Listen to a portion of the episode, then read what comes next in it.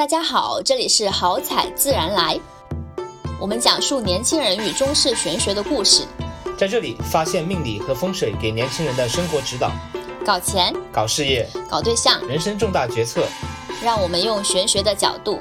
看一看。好，欢迎大家回到好彩自然来，祝你天天好彩。祝你天天来。今天我们来聊一下历法，什么是历法？就是记录时间的一种方式。哦，记录时间还有不同的方式的吗？对啊，就很好笑。之前有很多朋友找我看盘的时候，就会说：“哎，新桃，我只有我的公历生日，那你能看吗？”你有遇到这样的情况吗，新苏师兄？有，有些人。其实包括现在很多人，有的喜欢过农历生日，有的喜欢过这个阳历生日。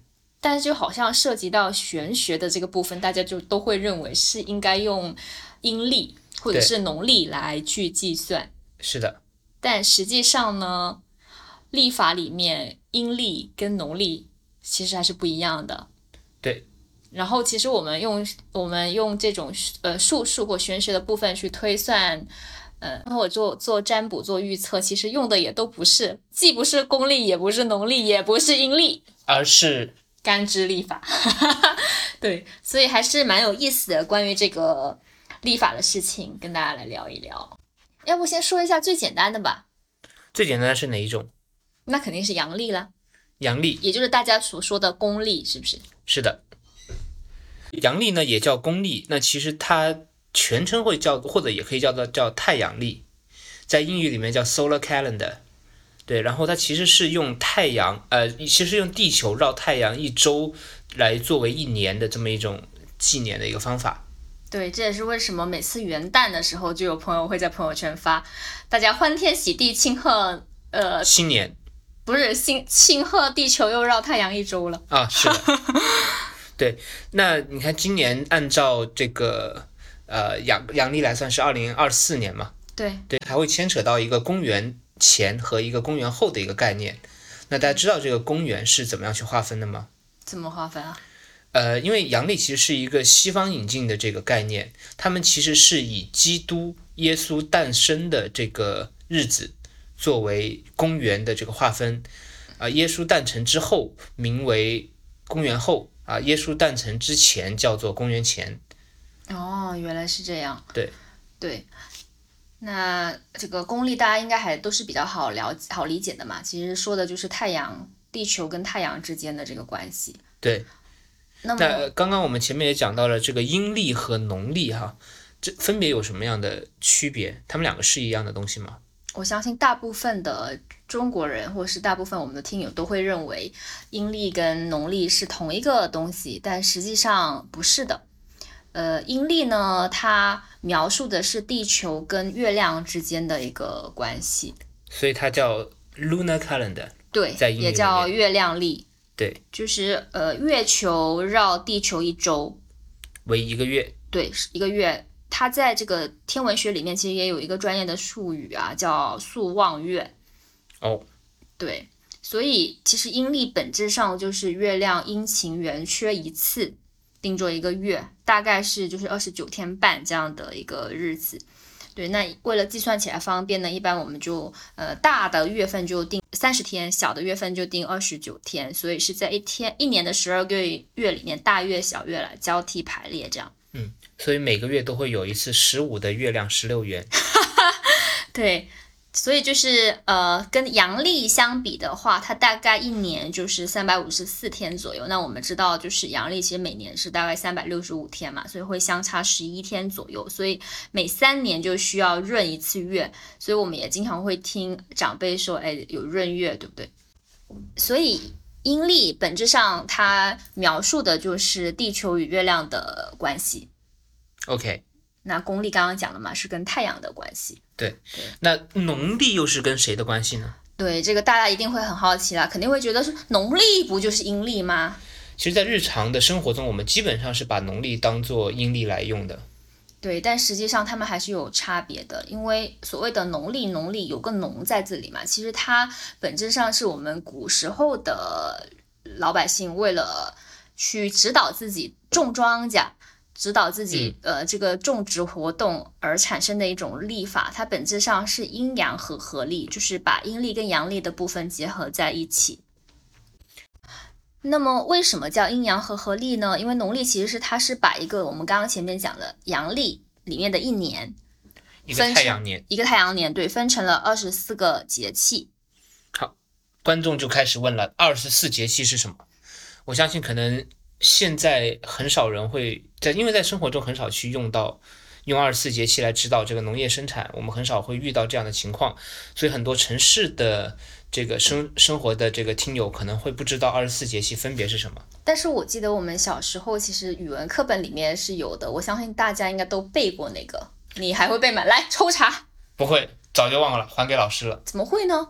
春雨惊春清谷天，夏满芒夏暑相连。你也不记得这个？其实是在我们小时候语文的课本里面是有的。我们刚刚讲的这个二十四节气的歌谣，我们以第一句为例，呃，春雨惊春清谷天，立春到惊蛰之间为农历上面的一月，那惊蛰到春分到清明是这个农历上的二月，清明到谷雨到立夏之前为农历上的三月。那基本上立春其实就是每年的二月四号前后。然后现在我们虽然不从事农业生产的大部分人啊，但是其实这个节气我觉得对个人的养生是有很大的一个帮助的。怎么说？因为其实呃，这个是古人总结出来的一个，就是每一个节气有每个节气的一些特点嘛。那我们也会，其实中国的很多节日也是根据这个节气的一些特点，然后会有一些传统的习俗。那你比如说清明的时候，嗯，其实天气是比较潮湿的嘛，我们都说清明时节雨纷纷嘛。那大家一般会在这个时候，可能有一些会，我记得我们小时候潮汕地区啊，我们清明会吃一种，就是类似一个小的那种中药材熬成的一个水，对，其实那个就是说可以去除一些湿气的。那可能有一些地方是会，我记得是会喝一些黄酒，是不是？对，就是其实每一个节气都会有相应的一些，呃，这种符合这个节气特点的习俗留下来。那比如说三伏天，那可能会有人会去艾灸，就会认为说在这个时候，其实阳气最盛的时候，其实你是可以把一些体内的一些湿气啊什么的给排出来。那说到这个二十四节气啊，每二十四节气，节气节气其实分为节和气。像以第一句就是以春天的这个节气为例，立春为节，雨水为气；惊蛰为节，春分为气；清明为节，谷雨为气。那每到一个新的节的时候呢，其实，在我们呃易学的体系里面，才叫做是交月。对，那你既然讲到这里，那我们就。进入了下一种历法吧，所谓的干支历法。这个名字大家就能听出来是天干加地支嘛？那其实，在呃易经的这个预测学体系里面，我们是用干支来代表年月日时，就大家所说的四柱，其实是用年月日时来表示。对。那它表示的是那一个点宇宙的一个状态，所以呃，其实不管你是用公历、阴历还是农历。我们都是用同一个这个干支来表示它。那具体我们来说一下干支历法是怎么样的。这干支历法是现在有史可以考究人类最早出现的一种纪年方法了。那干支历法它的一个基础其实就是大家常听说的六十甲子，就是我们有十个天干，十二个地地支，那把天干配地支。阳天干配阳地支，阴天干配阴地支，一共能够配出六十种不同的组合。其实干支历法它的一个核心依托是我们刚刚提到的二十四节气。就像说二零二四年甲辰年，其实什么时候开始是甲辰年呢？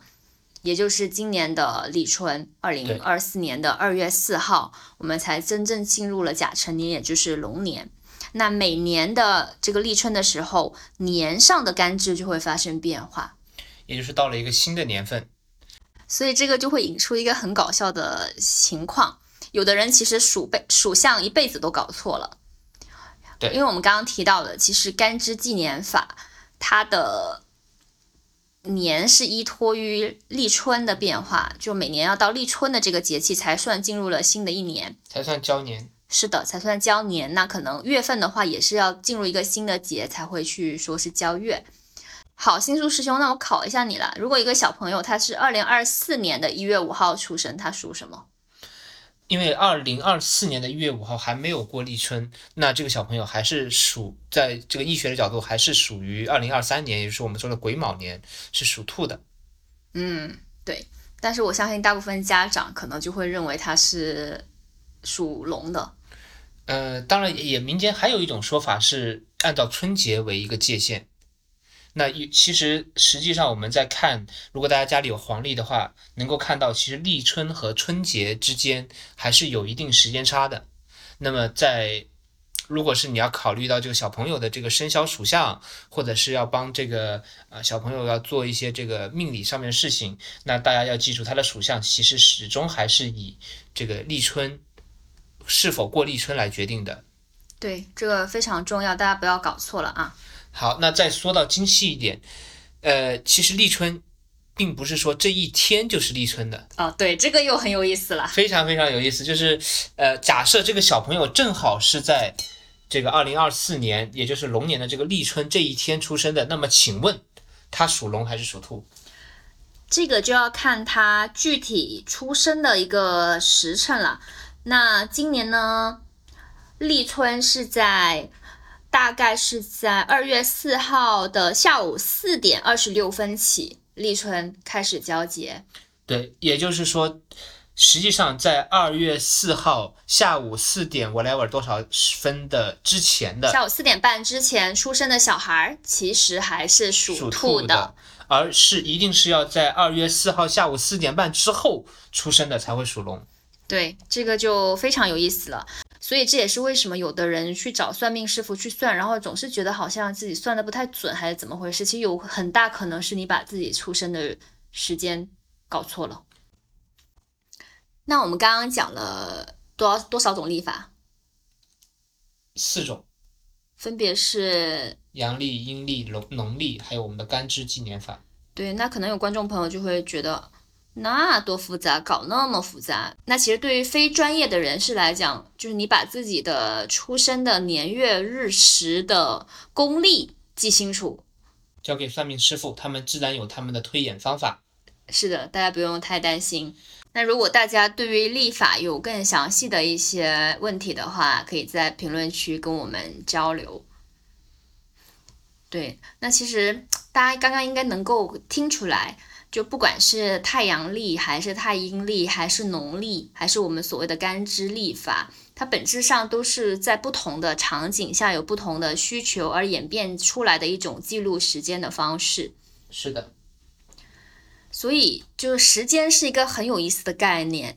就我之前看过一本书，就说，呃，你其实三维世界的人里面最核心的一个概念就是时间。你正是因为有了时间这个概念，你才会，就你的人生，你的整个观念才会去改变。就你能想象，如果没有时间这个概念，你的生活会变成什么样？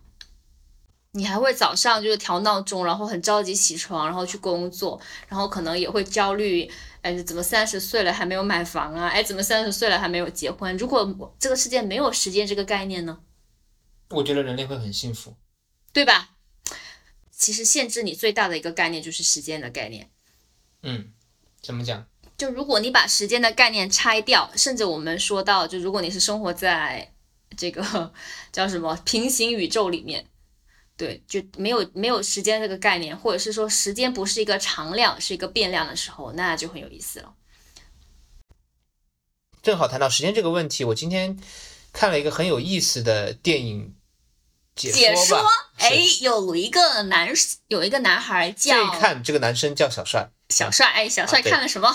是呃，看今天看的一个电影叫做是，呃，这故事的开头啊，是一个女孩子跟她的男朋友回去见家长，然后见到这个男孩的父亲。男孩的父亲看到他第一眼以后就愣住了，为什么呢？因为这个女孩长得跟他的初恋一模一样。随后这个故事就开始展开。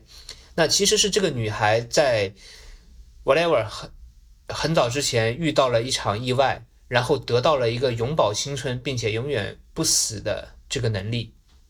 那时间其实对他来说已经没有任何的影响了，但是他却认为这种事情对他来说是一个诅咒，因为他要看着自己的女儿从小孩子慢慢变到跟自己长得差不多大。要跟别人去称呼他们是朋友，甚至最后他的女儿变成一个白发苍苍的老人，他所爱的一切，他的亲人全部都会离他而走，他必须要自己一个人孤单的活在世界上，而且他的身份不能被别人知道，否则别人就会把他抓去做实验。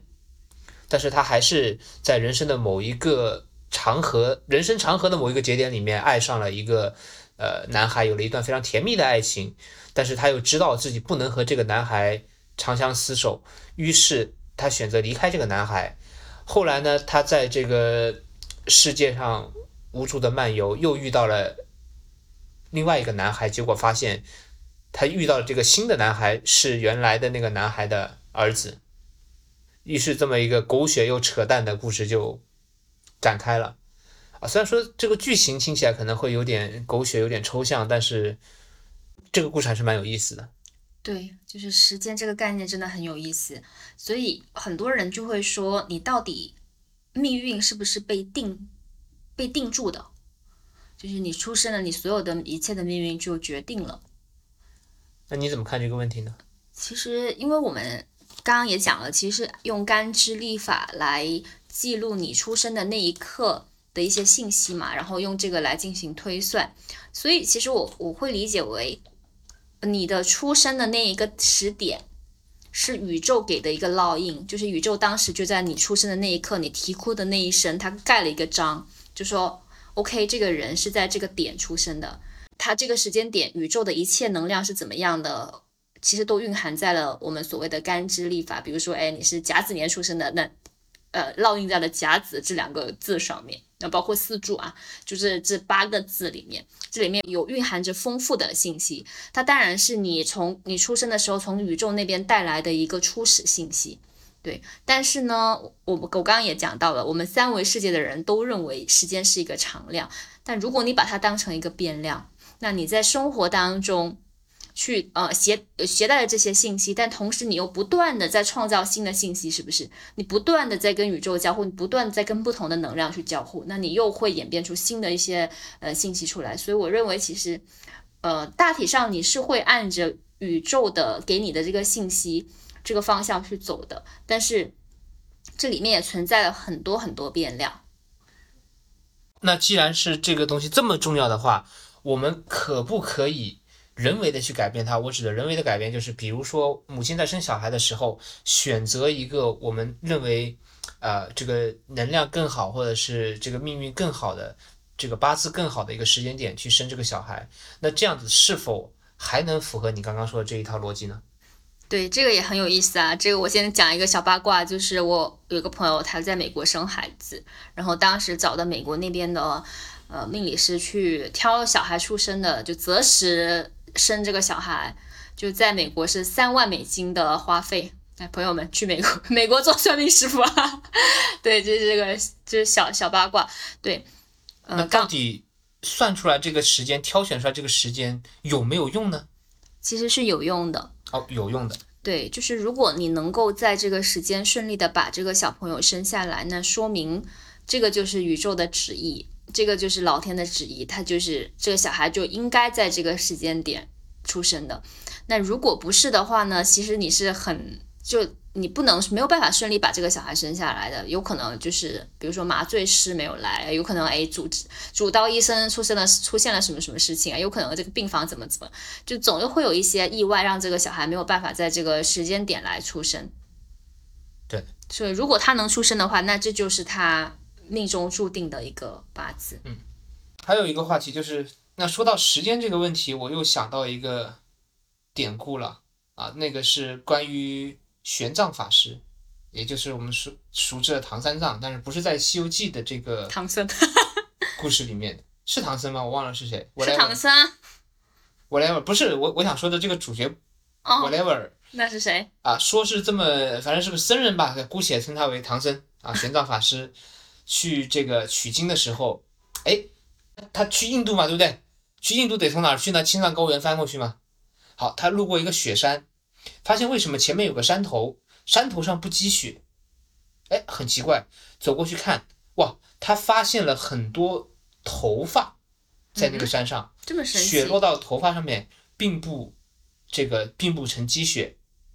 然后他发现这个头发不是这一节的人。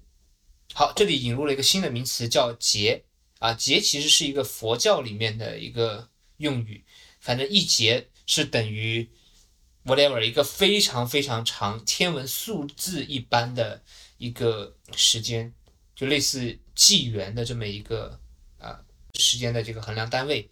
那佛佛里面有恒山是佛，有树山是佛，对吧？树山是佛讲的就是燃灯古佛，呃，叫叫叫过去佛，然后呃，释迦牟尼佛是现在佛，以及弥勒佛是未来佛。那他们代表的是过去、现在和未来一个时间维度。那么他们之间的出现也是以这个一定数量的这个节来划分的。anyway，这个扯远了。那唐僧去看到呃这个有很多这个头发的人，他就去挖，结果真的在冰川里面给他挖出来一个人，然后那个人也告诉唐僧说：“我不是来自这一节的人，我是来自就是呃燃燃灯古佛后一个这个时代的人。那么为了要等待释迦牟尼佛的降世，于是我在这里入定，我已已经不知道入定了多久了。然后唐僧告诉他：对不起，你没等到，对吧？你过了，对，释迦牟尼佛人家已经涅槃了。然后那个人说：“哦，那要么我再继续入定，我等弥勒佛，我去跟他请教一下佛法跟未来佛请教啊，一跟未来佛去请教。”唐僧说：“你算了吧，你投胎去吧，去，然后你去往东土投胎，回头我就带着大乘佛教回去了。”那么最后这个人就投胎到了这个东土大唐，然后成为了呃玄奘法师的这么一个传人，这是一个佛学的一个典故。好有意思。对，所以呃，其实我想聊的就是关于入定这个事情啊。最近我也在研究一些佛经，其实入了定以后，你是真的感觉不到时间的一个流速。我相信很多听友有冥想习惯的听友可能能够体会到这个感觉。嗯，但是其实也不一样，在冥想的一开始，呃，我的这个 whatever 这个 mentor 也好，还是这个指南也好，就告诉我，你可能要观察你自己的这个呼吸，调整你的呼吸，调整你的这个呃身体的这个放松啊，等等等等等等。然后最近我在研究佛经，我发现这根本是两个两个概念。因为在你还在注意到身体上的这些，呃，无论是肌肉的放松，还是你的呼吸的时候也好，你根本就达不到那种入定的这个境界，你根本不是在修他的，反正修佛的就叫修佛，而是你可能只是在修你的腿，修你的身上的肌肉。对，对那当然啦，你以为入定那么容易的吗？这肯定是需要修炼的嘛。但是呃，本质上就是说，我们对时间的感知其实是由我们来定的，对不对？就是比如说你跟你的爱人在一块，你很开心，你会觉得哇，一天怎么这么短？那如果你在公司上班，你就觉得哎呀好辛苦啊，怎么一天这么长，跟一年一样长？那比如说我们也有一些典故，比如说一日不见如隔三秋，对不对？一天好像三三个秋天那么长，是的，三秋是三三个秋天那么长吧？对三个秋天不就是三年吗？已经过了三个秋天，你你不是连着过秋天的呀？Anyway，就是就说的就是这个道理嘛。那有时候当你很痛苦的时候，其实你可以抽身出来，就去想象说，哎，如果现在不是现在这个时间，是别的时间，或者说，哎，其实就没有时间这个概念。可能现在的你除了在这里痛苦，在平行宇宙的你还在做别的事情，对，是的，就把自己解放出来，可能就会好受很多。对那这里我其实想跟大家聊一个事情，叫做因无所住啊。这个事情其实是在《金刚经》里面聊到的一个事情。《金刚经》呢讲了个什么事儿呢？啊，就是反正一天这个是佛祖在这个讲法，然后他的弟子须菩提他就跑过去问佛祖这个问题：我怎么样去降服我自己的内心啊？佛说就是这样降服你的内心的。须菩提就没听懂，因为他在佛给他指这个意思的时候，就是啊，须菩提你在问这个问题的时候，其实你的心是没有杂念的，你心只是在想着当下这个问题。没有杂念的时候，你就已经降服了你的这个内心了。那须菩提一开始没有听懂，佛又在后面啊解释了，举了很多这个例子啊，然后解释了很多事情跟他说。其中有一句话叫做“因无所住”。什么叫“因无所住”呢？和呃佛家讲的一个概念就是，并不是说讲空，什么东西都没有，而是放下。你现现在你遇到了一件什么事情，呃，这个事情来的时候，你就好好去对待它。这个事情过了以后，你就把它彻底放下，而不是你过了很久以后还去回想它。哎，我今天是不是做什么事情表现不好？我今天那个项目是不是哪里能够做得更好一些？哎呀，我最近遇到一个困难，如果呃我这个不解决它，我未来还会会怎么怎么样？等等，那你就不是活在当下，你还是你的时间并没有流走，你还是住在了让你痛苦、让你纠结、让你反思的这个事情上面。对的。这个其实里面也有时间的概念，对不对？对，所以物理上你的时间在流走，但是你的心理上，你的时间还是住在了让你痛苦的事情的上面，然后这个痛苦不断包围着你，烦恼不断围绕着你。对，所以就是我记得《金刚经》里面也说，过去心不可得，现在心不可得，未来心不可得。那关于时间呢？除了用时间来定。呃，以时间作为这个人的这个出生的年月日来推演一些人的这个运程也好，会发生的事情也好，那其实时间还有另外一个比较重要的作用，叫做助气啊，也叫做这个日课。也就是说，我们在选择啊，比如说公司开业，或者是说啊自己要做一些什么事情的时候，总会说想选择一个这个吉日嘛。对，然后其实这个也就是也是易学的一个概念，就是选择好的一个时间点，可以为你想做的一些事情去注入一定的这个时空上的能量。对，这个又回到了刚刚我们提到的，就说人的命运是在你出生的那一个点，其实宇宙已经给你注入了各种各样的能量。那其实你我们后续去做很多事情，比如说哎开业，然后搬家、结婚。都会去选择一些日子，其实每一个日子它背后也代表着宇宙很深的这个或很很复杂的一个所谓的叫能量系统，所以你选择一个符合做这个事情的能量系统，那无疑就是借助了宇宙的能量。其实这个就是择日的本质。是的，但是呢，呃，今天跟大家聊这个问题是，其实我们最近还遇到了一些很有意思的一个情况。就说有些人可能想找我们或者找师傅啊，帮我们做一件什么什么事情，想选一个好的日子，结果呢，人家一一开头就上来，哎，师傅你看这三天或者这一个星期哪一天最好？请问这样的择日能够择到好的日子吗？其实是非常难的，因为如果你既然选择了要择日来做这个事情，说明你认可了宇宙的能量，宇宙就时空的能量。对，那么你应该把这个当成 top one 的这个决定因素。那我们择日是有非常复杂的系统的，就是我们至少呃接触过的这个择日的系统就有四五套系统，它是分别应用在不同的，比如说阴宅的择日、阳宅的择日，然后不同的事情的择日上面。是的。那呃，那理论上其实给的时间越长。能够选择时间范围越长，能够选择到的这个日子就会越好。比如说，但是如果你只是一上来就说，哎，这三天哪天比较好，那我只能告诉你每一天都好。当然，这是一个方面，而另一个方面来说，呃，其实择日有它的这个局限性。比如说，有一些比较能量很大的一些择日系统，可能我一年中只有这么两三天是真正的好日子。中间间隔也长，甚至有可能对于呃，比如说对于房子来说，什么时候入伙，甚至有可能一整年择不到一个好的日子。那这个时候，其实我觉得就是大家要义理结合常理，我不可能一个房子装修好了摆那空摆一年，我在外面租房子住，对吧？那总会有一些不一定是十全十美完美的这个日期，但是也一样是一个比较吉祥的日子，大家也是可以去选用的。如果一个风水师跟你说你必须要等个一年、等个两年才会有好日子，你才能做某某事情的话，那我认为他是没有修到位。对的，就是你既要有充分的这个准备，但是你又不能太死板的去依靠那套体系。那最后。